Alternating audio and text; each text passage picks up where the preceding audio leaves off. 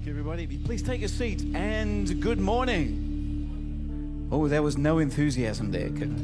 Okay. Selamat pagi.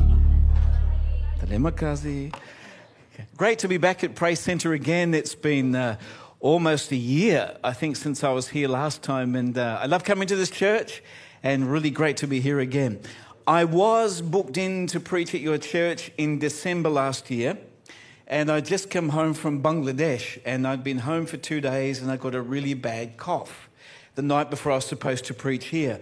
And in the morning, I woke up and I felt horrible, and I thought, I better do a RAT test just in case. And I had COVID. So I had to text your pastor to say, Sorry, Pastor, I can't come. I've got COVID. And he was very gracious and he let me off the hook. And, uh, but here I am. So I've had three months of letting this message brew in my heart. So I'm ready to preach today if you're ready to listen. Oh, thank you. Great. Thank you. Thank you for your enthusiasm out there too. Thank you. All right, I'm going to get right into the message today um, and just, just share what's on my heart also. My message today is found from the book of Genesis, chapter 28, and we'll have a look at the story that transpires from verse 10 through to verse number 22. And the question I want to ask today is well, what is the house of God? Uh, we speak about going to church every week, but what is the house of God? And my message today is part sermon, it is part prayer, and it is part prophecy, looking at what is the house of God. As we begin to read the scriptures, we realize that God has always wanted to live with his people. God wants to be with his people. He longs to be with his people and for his people to long to be with him. And in the Old Testament, we read about God meeting with his people in a garden and then in a tabernacle and later in a temple.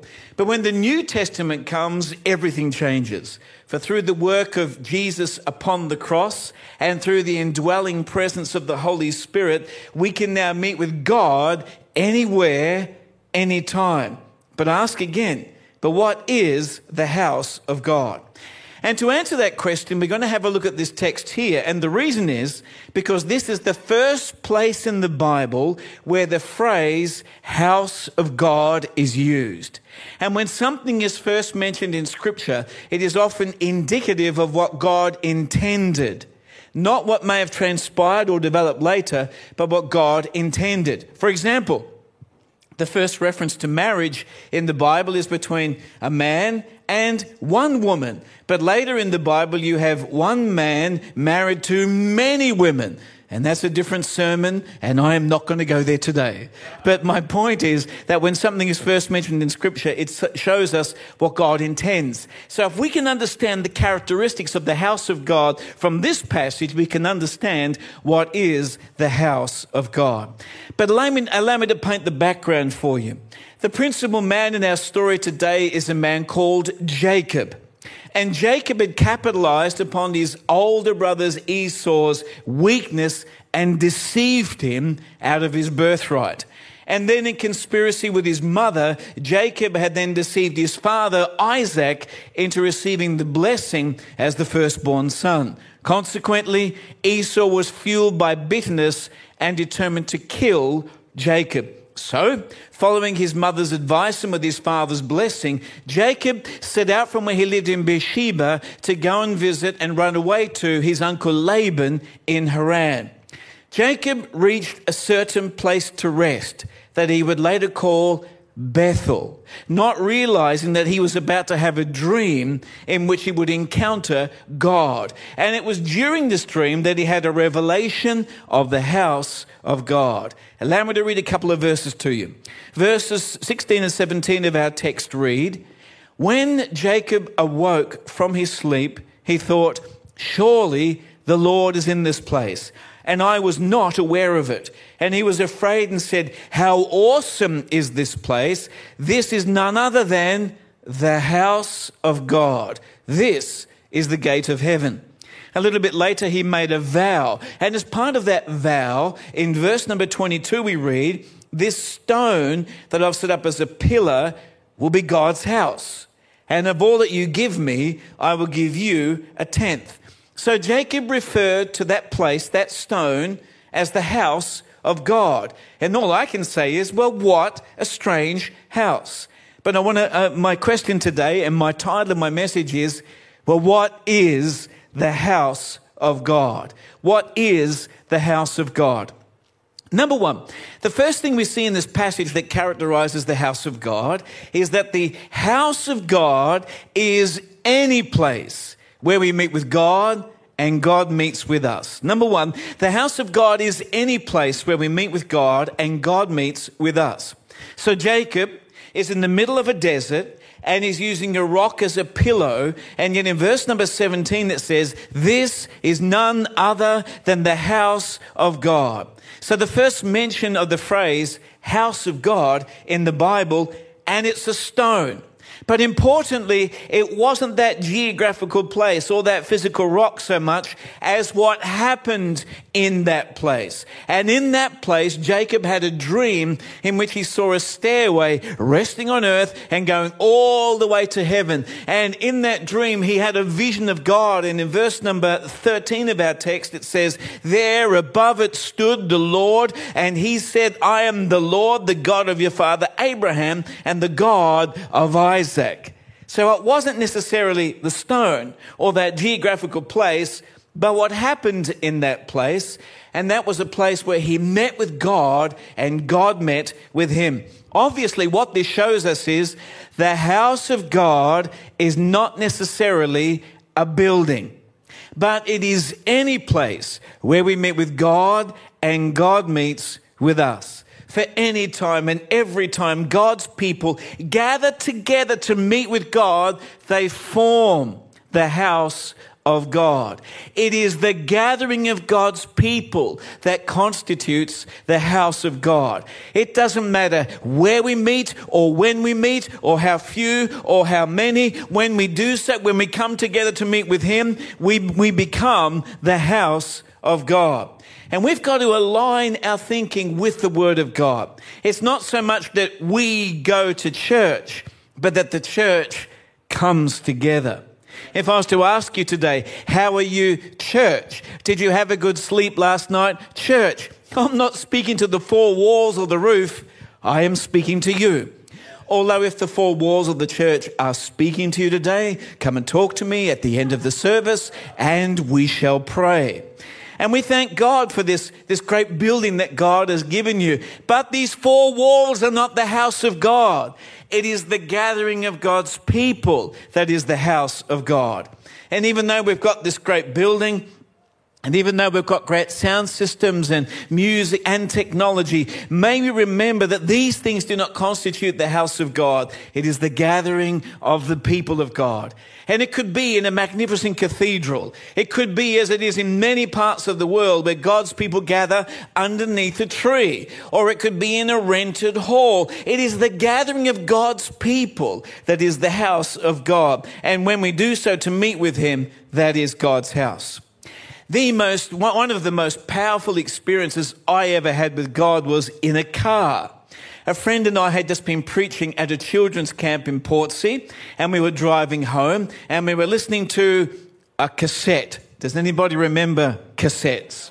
and we were listening to a cassette of worship music. And as we were singing along, the lyrics of those songs got into our heart. And we began to sing with all of our heart. We began to speak out the praises of God. We began to shout out to God. And I'm just so grateful that my friend who was driving did not close his eyes and raise up his hands. Otherwise, I would be in big, big trouble today. But as, we began to worship, suddenly the glory of God, the presence of God just filled our lives and filled that car. I would suggest to you on that day, on that freeway, in that car, it was the house of God because we were meeting with Him and He was meeting with us. And remembering also that in a New Testament sense, we, you, the house of God. When you give your life to Jesus, Jesus comes and makes his home, his house within you through the indwelling presence of the Holy Spirit. And Paul taught that we corporately, as believers, now constitute the new temple of God. And as mentioned, because of the cross and the resurrection and the indwelling of the Holy Spirit, we can now meet with God anywhere, anytime. And I once heard a preacher say, and he was more eloquent than me, he said this, you may never be invited to the White House to visit the president, and you may never be invited to Buckingham Palace to visit the king, but all you've got to do is say, in the name of Jesus, and you are brought into the most holy place in all of the universe, and we can meet with God anywhere, anytime. So, what is this building that God has given you? It's a place where we come together to meet with God, a place to meet with one another, a place to be encouraged, to be refreshed, to be equipped, and to receive empowerment to be a witness for the Lord Jesus. Remembering too that the early church did not have permanent buildings for 400 years until the time of the emperor Constantine. And yet the early church turned the world upside down. On the morning of the day of Pentecost, there were 120 people in the prayer meeting. By the end of that day, there were 3,120 people. And then in Acts 2 verse number 47, it says that the Lord added daily daily to their number. And then in Acts 4 verse 4, it says their numbers grew to 5,000. And then in Acts 6 verse, verse 6, it tells us that their numbers increased rapidly. And this was ever before they had a permanent building. And all I can say, Praise Centre, with all that God has given you, how much more is He about to do in this house of God? So, if the house of God is not necessarily a building, I ask again, what is the house of God? And the second thing we see in this passage that characterizes house of God is this, is that the house of God is a place of revelation. The house of God is a place of revelation. And this is where we're about to change gears. But the revelation of what? What did Jacob receive a revelation of out there in the middle of the desert? He received a revelation of the presence of God.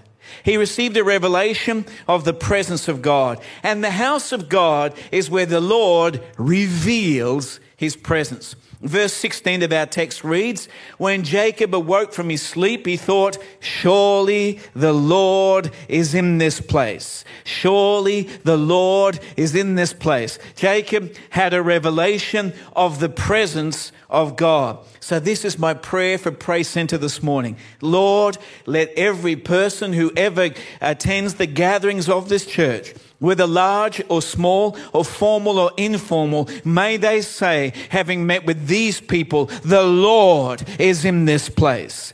May the small groups and the youth ministry and the kids church and the Sunday services be saturated in the presence of the living God. And may the reaction of every unconverted person who engages with this church in any shape or form be, God is in this place. Lord, even though this great, great, ministries and programs and systems and songs, may whatever other impression that people have, may the dominant reality be the Lord is in this place.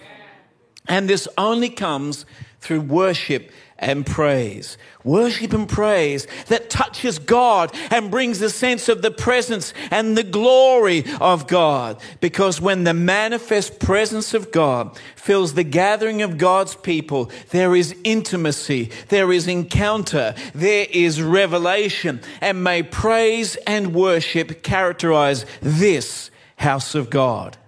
So Jacob had a revelation of the presence of God, but he also had a revelation of the person of Jesus. He didn't realize it at, at, the time, but he had a revelation of the person of Jesus. For there was a stairway in his dream that rested on earth and went all the way to heaven. And in his dream, he saw angels of God ascending and descending on the ladder or the stairway. And the stairway reached from where he was on earth all the way to heaven.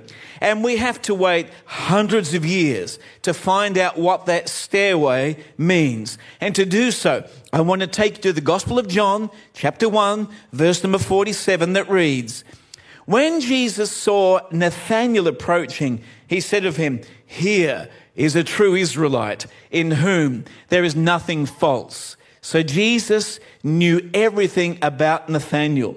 Then it goes on, verse number 48. How do you know me? Nathanael asked. And Jesus answered, I saw you while you were still under the fig tree before Philip called you. So Jesus knew who he was, but Jesus also knew where he was. But this is the most powerful part. Jesus even knew what Nathanael had been thinking about. Verse number 49 says, Then Nathanael declared, Rabbi, you are the Son of God. You are the King of Israel. To which Jesus replied, You believe because I told you I saw you under the fig tree. You shall see greater things than that. For I tell you the truth, you shall see heaven open and the angels of God ascending and descending on the Son of Man. So, under the fig tree, Nathanael had been meditating about this passage of scripture about Jacob's dream. But what was the point that Jesus was making when he said to Nathanael, You shall see the angels of God ascending and descending on the Son of Man? Basically, what Jesus was saying there was, Nathanael, I am the stairway. I am the foot of the stairway. My friends, today, Jesus is heaven come down, and Jesus is the way by which we can get to heaven. For the Lord was later to say, John 14, verse number 6, He said, I am the way, the truth, and the life. No one comes to the Father but through me. Jesus is the foot of the stairway that takes us to heaven. So, my declaration today is, Lord, when people come into this house where your people are meeting, and maybe they're full of problems or emptiness or guilt or shame or pain, may they encounter the revelation of your presence through our worship and praise, and may that lead them to Jesus, who is the foot of the stairway. And as they reach out to Jesus, something will happen in their life. For there is only one way that people can come to know God. There is only one way that we can appropriate the sacrifice for sin that has been made for us. There is only one mediator or advocate between God and humankind. There is only one way to heaven, and his name is Jesus. He is the foot of the stairway. So, Lord, today, let every person who walks into the gathering of God's people here at Praise Centre, may they meet you, who is the foot of the stairway. And Lord, let every person who calls this church their home church be filled with a supernatural fire and zeal by the Spirit of God to tell other people about Jesus. And may everyone in this local church be filled with a, a burden for lost people, a passion to reach them, and a commitment to disciple them in Jesus. Jesus' name. May your corporate and may your private gatherings reveal Jesus. May Jesus be preached. May Jesus be encountered. May Jesus be glorified. May Jesus be manifest. May Jesus transform people's lives. May Jesus heal the sick bodies. May Jesus deliver people from demonic oppression. May Jesus be seen in our love and felt by our touch and heard in our voices. Let this house of God be filled with Jesus. So Jacob had a revelation of the presence of God. He had a revelation of the Son of God, although he didn't know it at the time. But he also had a revelation of the ministry of angels. He had a revelation of the ministry of angels. Now remember that in his dream he saw the angels ascending and descending. And Jesus is not only the way to God, but Jesus is the way by which we receive from God. The angels were coming down. Friends, today I believe in angels. And angels are in this room, this gathering right now. And they are ministering to the lives of people. But who or what are the angels? Well, according to the rhetorical question in Hebrews 1:14, it says, "Are not angels ministering spirits sent to serve those who will inherit salvation. And if you have put your faith in Jesus as Lord and Savior, then you are an heir of salvation. And we have got angels that guard our life. Psalm 91 11 reads, He will command His angels concerning you to guard you in all your ways. And please listen to this angels are God's means or God's agents to watch over, to protect, and to minister to our lives. Angels are God's means or God's agents to watch over, protect, and minister to our lives. So that in the house of God, not only do we find Jesus, who is the foot of the stairway, but as we reach out to him, he sends the angels down to look after us and to minister to our lives. So, my declaration over you today is this Lord, even though some of these people may have had an horrific week and feel so confused or so disorientated, as they come into your house, let them experience a revelation of your presence and may that presence lead them to Jesus. And Lord, as we reach out to Jesus, send your angels down to minister to our lives. And Lord, may, may we be touched and our lives totally changed. I want to ask you today what's the good of coming to church if we walk out exactly the same way that we have come? If you come to a building that's what happens. Uh, that's what happens. You will walk out the same way that you have come. If you do not enter into praise and worship, you will walk out the same way that you have come. If you do not reach out to Jesus, you will walk out the same way that you have come. But when you come into the gathering of God's people where they're worshiping Him and they're focusing upon Jesus, I want to say to you, to friends, you will never be the same again. What a place. This is the house of God. But let me just bring a, a qualifying statement here. We do not worship angels. We do not glorify angels. We do not seek angels. We do not focus upon angels. Our focus is on Jesus who sends the angels. Because Jesus is our righteousness. Jesus is our justifier. Jesus is our savior. Jesus is our healer. Jesus is our provider. Jesus is our deliverer. Jesus is our all in all. Jesus is our hope. Jesus is our Alpha and Omega. And as we reach out to him, he sends the angels down. But what happens in a meeting invisibly and inaudibly, we do not know or we do not need to know all we know is this, is that Jesus is everything in every way at all times, and we should be reaching out to him. And may angels fill this place. So Jacob had a revelation of the presence of God. He had a revelation of the Son of God. He had a revelation of the angels of God. But then he also had a revelation of God's purpose for his life. He had a revelation of God's purpose for his life. Jacob, I don't know how to say this nicely, was a self consumed rascal. There was only one person in Jacob's life, and that was Jacob.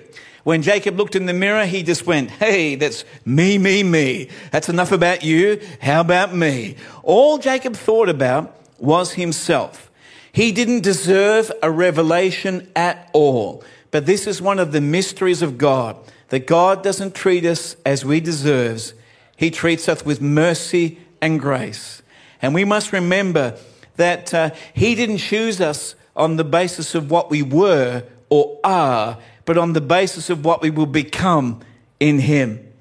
And a lot of Christians, they, they feel defeated and they feel like God couldn't love them and God shouldn't love them because they've done the wrong things and they've been to the wrong places. But I pray that today we have a revelation of the grace of God and the mercy of God and the kindness of God that is in Christ Jesus, that He comes to the least likely pe- people in the most unlikely of places to say, I love you and I have a plan and a purpose for your life.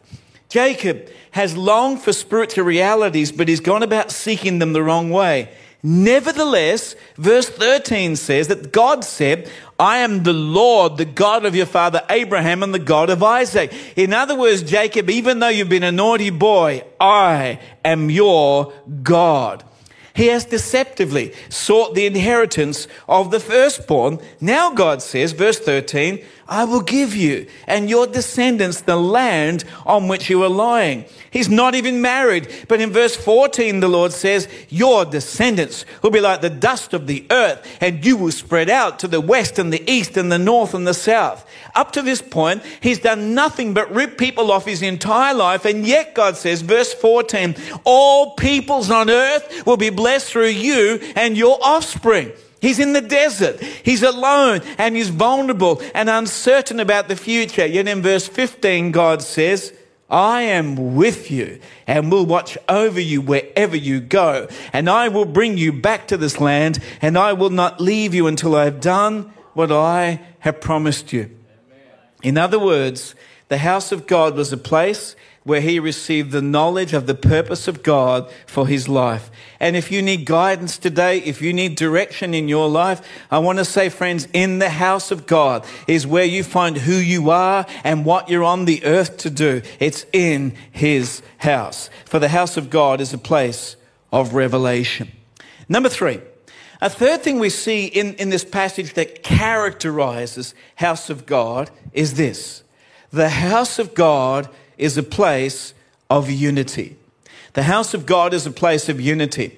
Now, as you know, I'm in a, in a different church every, every week and once a month, some, some part overseas somewhere.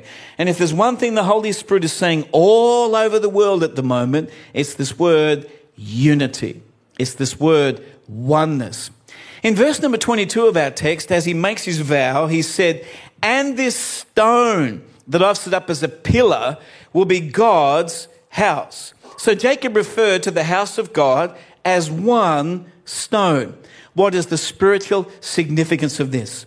Well, one of the New Testament pictures of the church is that it is the body of Christ. The church is a part of Christ. When we gave our life to Jesus, we were baptized into the body of Christ. And Jesus came and made his home within us through the indwelling of the Holy Spirit. I am in him and he is inside of me. And listen to what Peter said. 1 Peter 2, verses 4 and 5. As you come to him, the living stone, rejected by men and chosen by God and precious to him, you also, like living stones, are being built into a spiritual house to be a holy priesthood, offering spiritual sacrifices acceptable to God through Jesus Christ. So, what was Peter trying to say here? That before we knew Jesus, we were a dead pile of rocks, but we were touched by the living stone. And when Jesus touched our life, resurrection power brought us spiritually alive. We were made alive by the grace and the power of God. And with us now, He is building a living temple, not made with human hands like these walls here, but by the hand of God. And we have not been made alive to do our own independent thing. We've been made alive to be part of this living house, this body, this house of God. And even though we're individual stones, we are called to be one. The New Testament church was to be one body. So I would suggest you are not a member of this church, you are a limb of this church. It is not membership, it is limbship. And when you're part of a body like my limbs, you are attached, you are connected, you are committed. It's like marriage for better, for worse, for richer, for poorer, in sickness and in health, till death do us part. That if God had joined you here, you are 1000% committed to this house. As long as we breathe, this is body, this is fellowship, this is New Testament church. But that means that we've really got to work hard to foster and protect our unity. Let me tell you a story. Uh, on the screen will, will be a picture of a doll. And many years ago, we had a British preacher come through our church, and he held a doll like that one in one hand and a pair of scissors in the other hand. But he didn't refer to them at all, and he started to preach and started to talk. And while he was preaching, he gets some scissors and cuts off an arm of the doll. And people are looking around at their friends like, what, what is this guy doing? But he doesn't refer to the doll at all, and he continues to preach. And a little bit later, he gets the scissors and he cuts off a leg of the doll. And I could see people now moving in their seats uncomfortably, like, what is this guy doing? And they're, they're nudging each other, like, what is this guy doing to this poor doll up there? But he doesn't refer to the doll at all. And then a little bit later, he gets the scissors and he cuts off the head of the doll. He's mutilating this poor doll. And the head goes boom onto the ground. And I can see, see people just really uncomfortable and shifting in their seat. And he suddenly stopped and he said this Some of you He said, "I'm more concerned about this doll than you are with the body of Christ that's being ripped apart by division. So he said, I want to talk to you today about unity. And he had everybody's attention from, from that moment.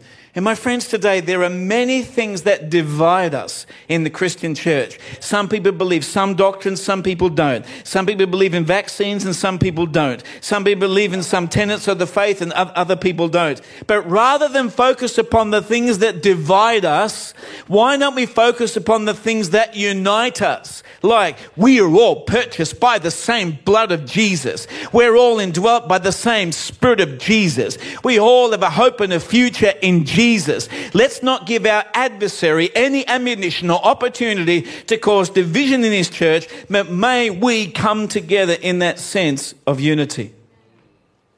Let me make another point here also that true New Testament church is not great meetings. It is great relationships. Let me say it again. The true New Testament church is not how great the meeting was, but it's the authenticity of the relationships that, that, that we have one with the other. We have a strong responsibility to be committed one to the other. Think of all the one another's in the Word of God. We have a responsibility to preserve and to protect our, our, our unity. And I caution you today to guard against division and divisive people, to watch out for and watch over each other's lives, to serve and exercise our gifts, to disciple the young and restore the strays. Do you remember that prayer of Jesus in John 17, his great high priestly prayer? He prayed for Praise Centre. In fact, he prayed for all churches. This is what he prayed. John 17, verse 21.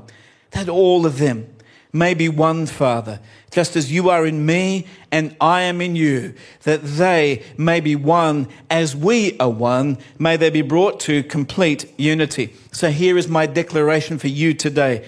May the individual people who are called by God and joined by God to this house be committed to you and to your people and to your cause. May these people have an unshakable, uncompromising unity and may they fearlessly and fervently protect their unity. And Lord, may these people be one even as you are one. And as this church gets bigger, that it would get smaller. And may these people have such a love for one another that people in the community can't find relationships like it. And may their unity be demonstrated in supporting and encouraging and giving and praying and enjoying and celebrating and laughing and crying and doing life together. Let this house be a house of unity.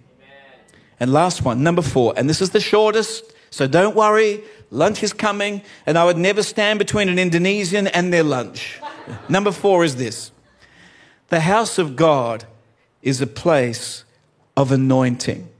The, pla- the house of God is a place of anointing. Verse 18 of our text reads Early the next morning, Jacob took the stone he placed under his head and set it up as a pillar and poured oil on top of it.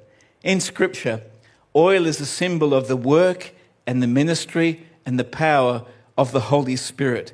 And this is the first time in the Bible, a first reference to oil and consecration. In other words, oil being poured out to signify the consecration or the setting apart of something for a sacred purpose. And the symbolism for us is profound. Because as far as the house of God is concerned, the Holy Spirit is not just an option. We can never be what God has called us to be or do what God has called us to do without the mighty fullness of the Spirit of God. We can have buildings, we can have structures, we can have programs, but without the Spirit, it's just a structure, it's just a building and a program. We need the Holy Spirit. For example, in the Old Testament, there was the tabernacle that was built according to the pattern that God had given it. But it wasn't the house of God until oil was poured over every part of it and over the priests to consecrate them for divine service. Or the Lord Jesus himself, how that he began, he had a supernatural conception and, and a supernatural birth. But he did not believe, did, did not begin his ministry until that day at the Jordan when the heaven opened and the Spirit moved upon him. And Acts 10, verse number 38 says, How God anointed Jesus of Nazareth with the Holy Spirit and power. And he went about doing good and healing all those who were under the power of the devil because God was with him. We need the Holy Spirit to be poured out upon our lives. So, my final de- de- declaration over you today is this May Praise Centre know a unique and special outpouring of the Holy Spirit to touch the city and the nation and the nations. May the empowering of the Holy Spirit energize each and every person in this house. And may this house of God be filled with healing power, anointed preaching, anointed worship, empowered witnessing. Let this house of God be a house of anointing. So, in conclusion and summary today, we've been asking the question what is the house of God?